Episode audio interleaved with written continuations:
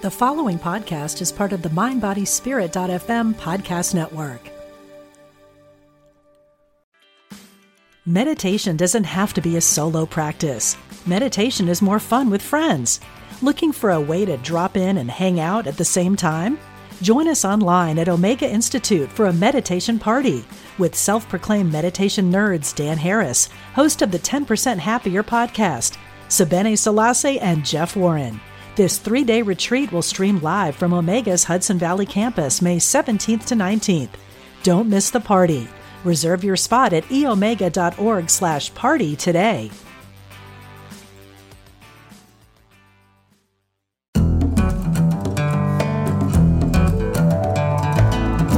From Spirituality and Health magazine, I'm Rabbi Rami, and this is the Spirituality and Health podcast. Thanks for joining us. Our guest today, Dr. Allan Hamilton, is a Harvard trained brain surgeon, Regents Professor of Surgery at the University of Arizona, a lifelong horse trainer, and author of a number of books, including Zen Mind, Zen Horse. His newest book, Cerebral Entanglements How the Brain Gives Value and Meaning to Our Private Lives, is due to be released in the spring of 24. His essay, The Enlightenment Lab Eight Zen Lessons from Horses appears in the July August 2023 issue of Spirituality and Health magazine. Dr. Hamilton, welcome to the Spirituality and Health podcast. Well, thank you, Rabbi Rami. I am really interested in talking with you. I specifically mentioned your book, Zen Mind, Zen Horse, because I've given copies of the book away to people who have an affinity for horses, but none for spirituality, at least none they know of. So I thought of your book as sort of like a gateway to a world that maybe they know exists, but didn't know how to you know how to access it. So I really appreciate that book. And I thought we'd start there because you ask a question in Zen Mind, Zen Horse that I'd love to get your take on.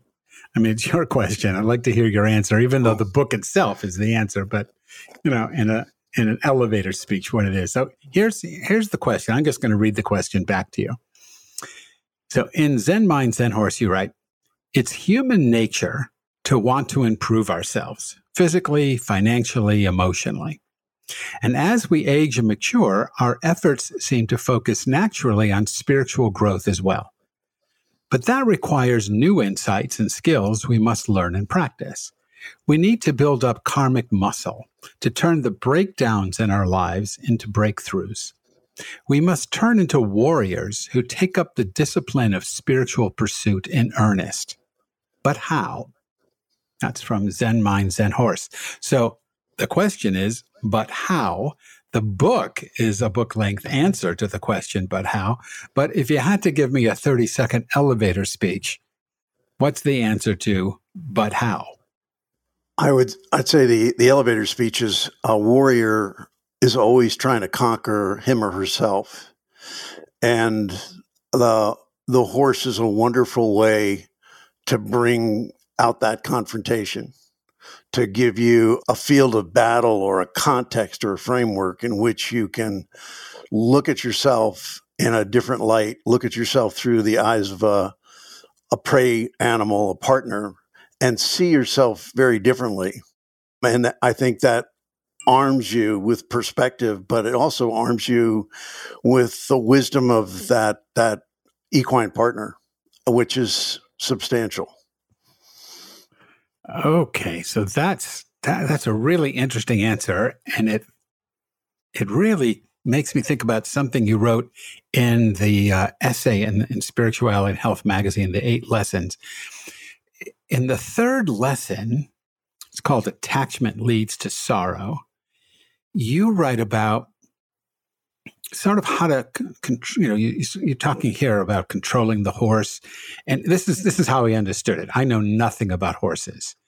But as i understood the essay or spe- specifically the third lesson it seems like the more you try to assert control over the horse the more the horse resists your efforts. The way you control a horse i, I guess is to get the horse to want to please you And in a sense, the horse gets the, the, the, horse in pleasing you ultimately pleases him or herself. Is am I sort of on the right path there? You're sort of on the right path. I think the, the, the problem is that we're predators. So we're always after things. You know, so so if you're training a dog, you can say, you know, I can get the dog to jump over a bigger jump if I say, "Here, boy, here's a hot dog. Here's a hot dog. Come on, jump." I, I get that because the two of us relate to each other as predators. But if you hold out a carrot for a horse and say, here's a bigger carrot, now jump over that jump, it's not going to happen. And the reason is the horse is motivated by tranquility, by peace. And so it's it's looking for where's the energy the calmest. And when you come at a horse with an agenda, you bring all of that energy and attachment of wanting and the horse goes, wait a minute, wait a minute. You're not with me. You're out to get something from me. And then the, the horse starts to get confused. So the, the whole way of approaching the horse is to let go, let go and say, I'm only here for you and me and the partnership we can create. And I'm not going to ask anything of you that you're not willing to give. So that's my, that's my promise. And we'll start with that premise. And as soon as you do that and let go, the horse immediately calms down. You can feel it in your body, the horse feels it in their body. And you start at a very different place of, I'm not interested in the goal, I'm just interested in us. I don't care where we go. And it's not like I'm going to be a different person if you get over that jump or you don't get over that jump or you run faster or you don't run faster. I'm only in it for this relationship and the trust between us. And I won't break that trust. So you're talking about a relationship with the horse that isn't, you know, competitive. I mean, because we do in certain settings, we do force the horse to do things that uh, probably the horse doesn't want to do. I mean, that I'm thinking of Tennessee. I live in Tennessee. Tennessee walking mm-hmm. horses. That does not mm-hmm. seem like something they want to do. They, to some extent, they're they're bred for it. There's genetics that come into where does the horse sort of find its own inner strength, sort of thing. But you're right. The best racehorse is the racehorse that wants to outrun all the other horses not the one that you just beat hard enough. That you know horses that, that are naturally competitive, and if you can find that horse and you can bring that energy of that horse's desire to jump or to run or to maneuver, to race, whatever you have, you can bring that energy to the game. You're going to win. You're going to win, but you're going to win as a partnership not because you're extracting that you know something out of that horse that it doesn't want to give because it'll it'll never perform at the same level as when it's saying, this is what I was born to do. This is what I want to do. This is what we're, you're letting me do with you. And so I, I, th- I think you're right. You can't force a horse, you can force a horse to do a lot of things, but you will never have a willing partner and the horse will always be looking for how do i bail on you how do i how do i get out of this so I get the, the top, the title, I guess, of lesson three, attachment leads to sorrow. So it's, it's my attachment to a goal that the horse doesn't share that leads to my sorrow because the horse doesn't share my goal and resists. Is that what you had in mind? Exactly. That's a perfect way of summing it up. Okay, so I got I got that right because I was thinking in terms of other leadership settings where, mm-hmm. you know, I'm thinking even in politics, I mean, most politicians are, it seems to me, and this is maybe just my, my jaded view of things, most of them are trying to get people to do things that we don't naturally want to do. And they're not doing it by working with us as partners. They're either trying to well, like in George Orwell's 1984, scare us into doing what they want us to do, or in Aldous Huxley's Brave New World, you know, drug us into doing what we don't want to do. Either, con us, con us into it. Yeah. Yeah. Con us, you know, or, or through bread and circus, that kind of thing, you know, just keep us so high on dopamine or whatever, you know, dopamine mm-hmm. hits that, you know, we just do whatever they want because we're addicted to whatever the, the hit is. how do you translate the kind of I guess you'd call it, well, I don't know what you call it. I'm thinking in terms of servant leadership, where I lead, where it's a, it's really a partnership. Does it translate into human to human relationship or does it not work with prey to prey? Uh, I, I think, I think it does. I think, you know, being a warrior is not about fighting. Being a warrior is about having principles of defending those who can't defend themselves, providing for those who can't provide for themselves, of standing up for those who can't stand up for themselves, in a way of being the ultimate partner to say, I am here to be of service. And I think one of the big turnoffs that we have today in politics is we don't have people that we trust. You know, one of one of my friends said to me once, the best thing that could ever happen to you in life is to find a leader whom you're willing to lay your sword at their feet. And you know, I I have to say I've only found that once in my life, but it was a joy to to have a leader who I could trust, and I could trust with I I I biffed up. Here's my mistake, or I need your help with this, or you know, I could have those kinds of very candid conversations. But I think because I always felt that that leader was listening to me to be of service to me that that that he felt the best I can do is if I can further your career and your needs and your desires I further my own agenda. And so I think that the frustration that all of us are feeling with the political system is so often we look at it and we go most of us can agree on what we would want out of the political system I mean, uh, we were talking before we started that I live out here in Tucson where it's 115 degrees and we're very worried about wildfires right now, et cetera. And, and so, you know, I haven't met anybody across the political spectrum who isn't going, we need to get this global warming under control. We can't live like this. Our grandkids won't be able to live like this.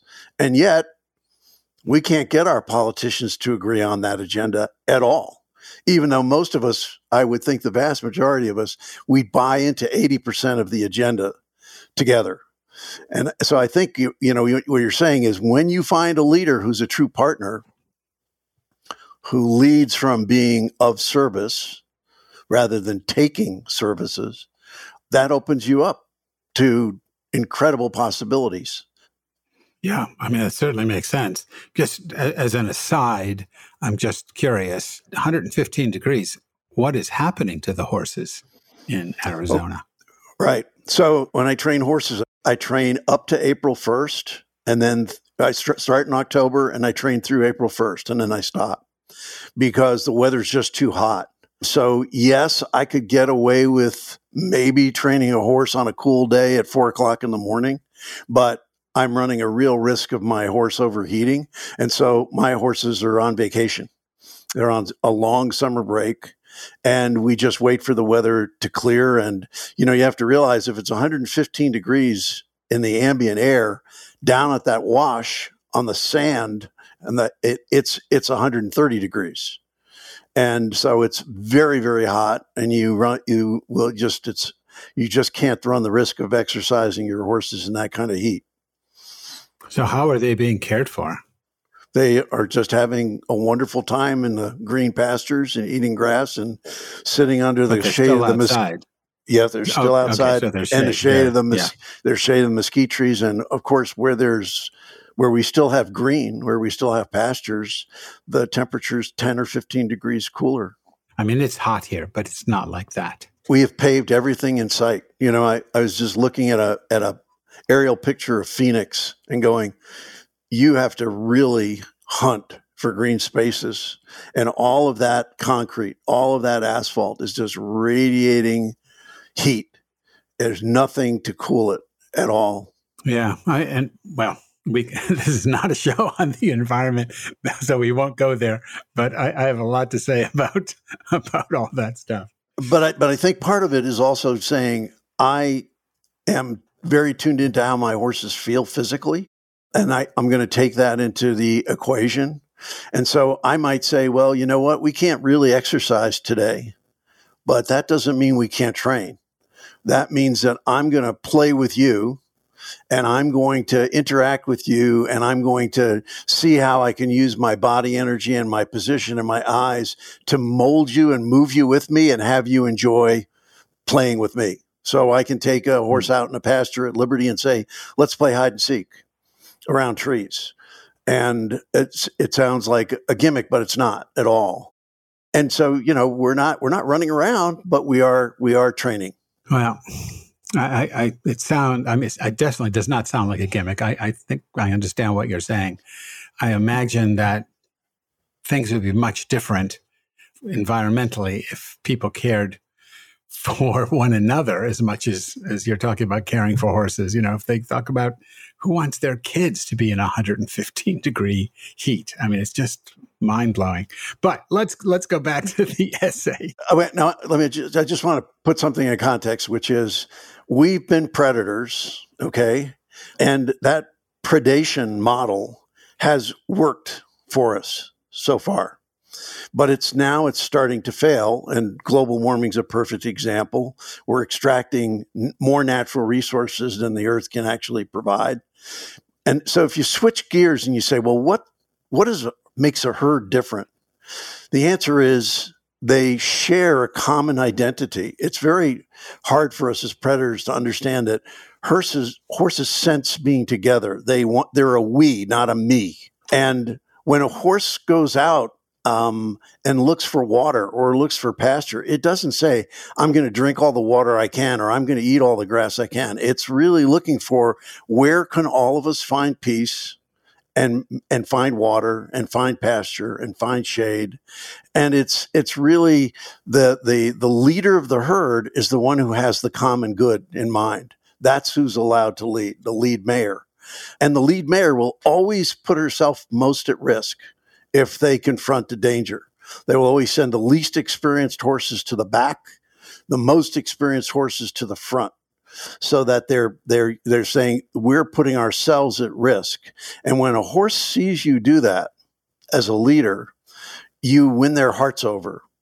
So so if there's something scary on the trail or I will always put myself between it and the horse to say I'm I am mm. going to always put myself between you the danger and you. So you know that I have my I have your interest at heart. And the horse sees that and it says okay that's a good leader.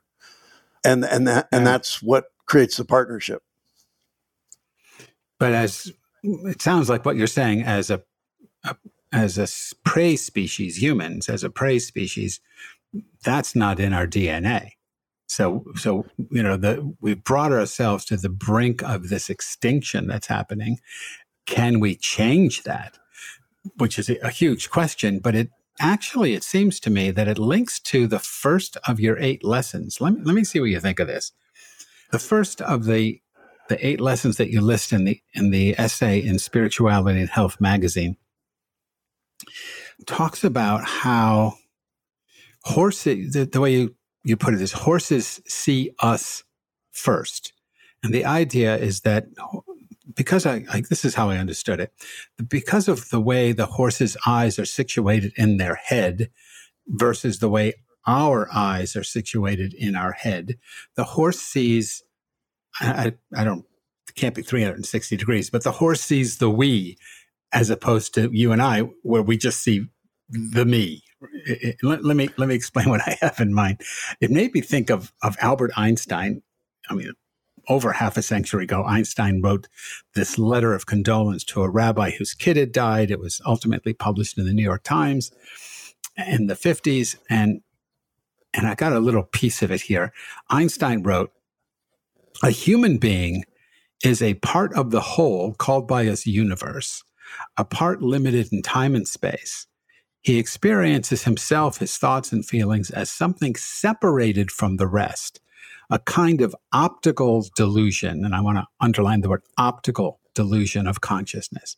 This delusion is a kind of prison for us, restricting us to our personal desires and to affection for a few persons nearest to us, just the opposite of what you were saying. Our task, Einstein writes, must be to free ourselves from this prison by widening our circle of compassion to embrace all living creatures and the whole of nature and its beauty. And then he goes on. I'm not going to read the rest of it, but it seems to me horses have an advantage here that we lack, and that the the problem we have is built in. You know, maybe being prey, it's built into our DNA, but it's also biological. Our eyes are set in our heads so that we see us and them. And then we build an entire civilization based on a zero sum winner take all mentality that leaves us in this mess. And then can, and here's my question so it's not a soapbox, can horses help us get beyond that psychologically, if not, you know, can't do it biologically? A- absolutely. I think, let me see if I can go back and, and tease out a couple of things to talk about. The first is we have our eyes in the front of our head because we're predators, and that's because we need to, we have extreme focus on what we want. Okay. And remember, the horse is for the horse, for, for the for the human, getting what I want is what life is about. Okay, that's what we're after. That's what motivates us. That's where the dopamine drive comes in. The horse is very different in that the horse is saying, life is good when I'm with my companions, I'm with my friends, and as far as the eye can see, there's no threat, there's no risk. I have everything I need, and I am content. We are content.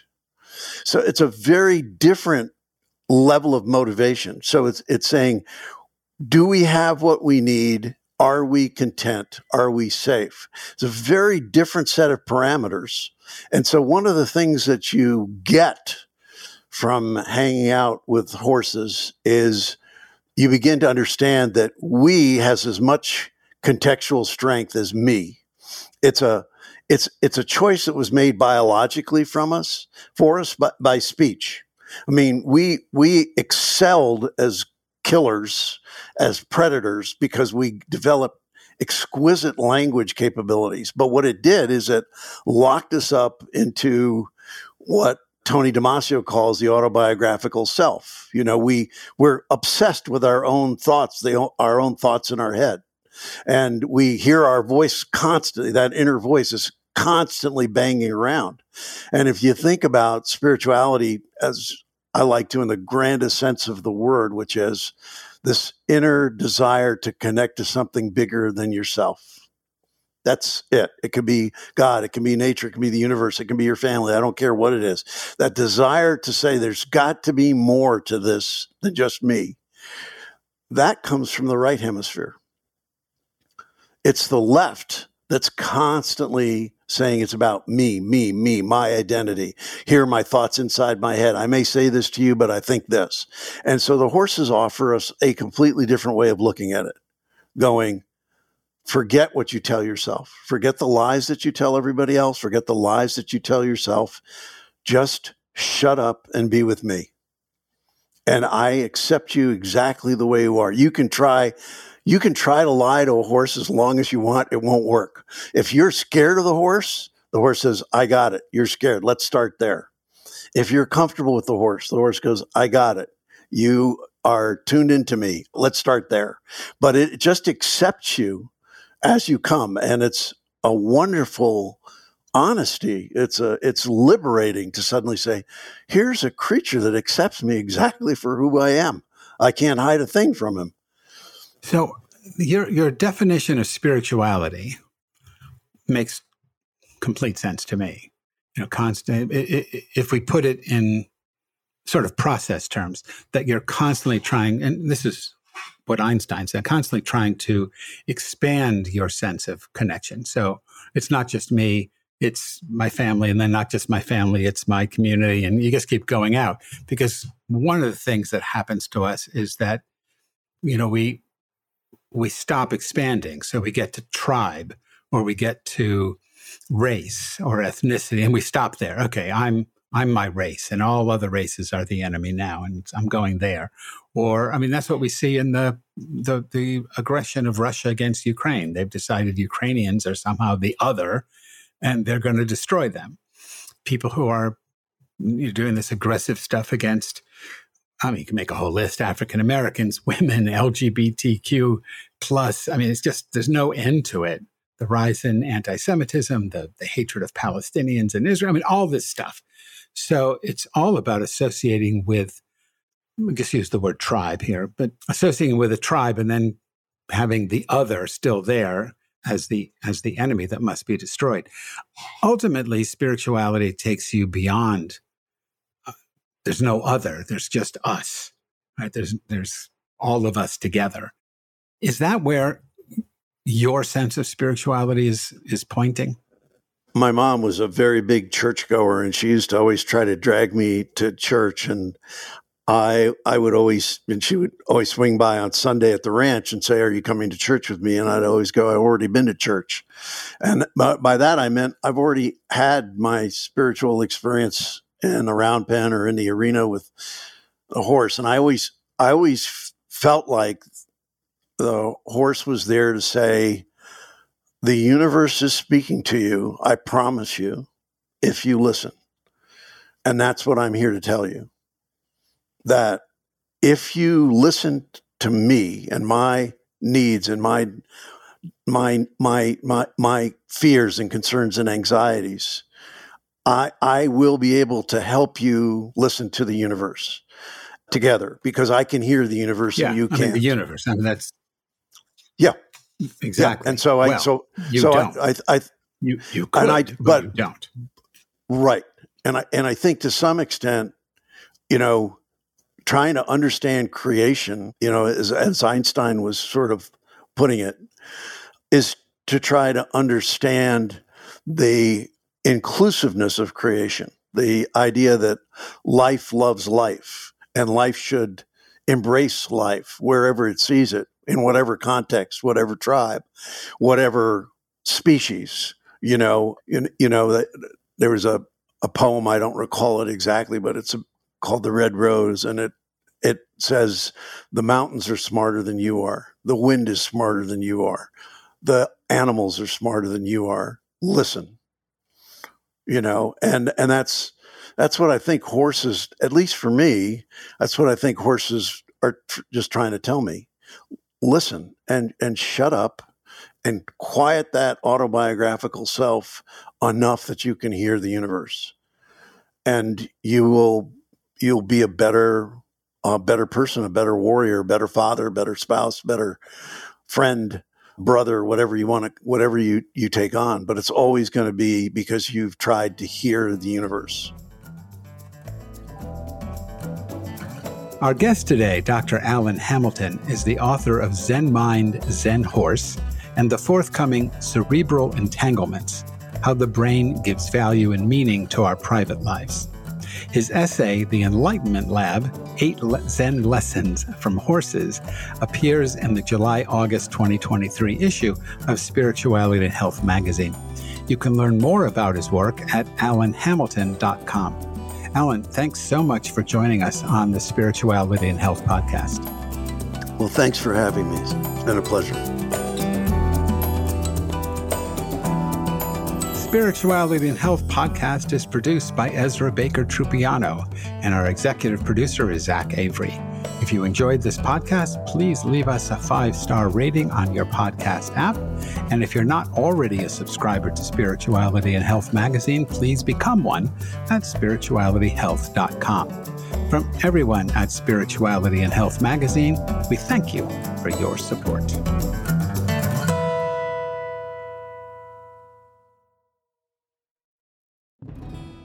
Hello, I'm Dr. Steven Farmer, and I am an author, teacher, psychotherapist, and shamanic practitioner. On my podcast, Healing for Your Soul, I welcome some amazing guests and introduce you to some healing techniques like earth magic, working with nature and animals, and really getting to the heart of what is keeping you stuck. I want to help you deepen your spirituality and let go of blocks that are holding you back. Let me help you in this journey called life part of the mindbodyspirit.fm podcast network. Subscribe and follow wherever you get your podcasts so you don't miss an episode.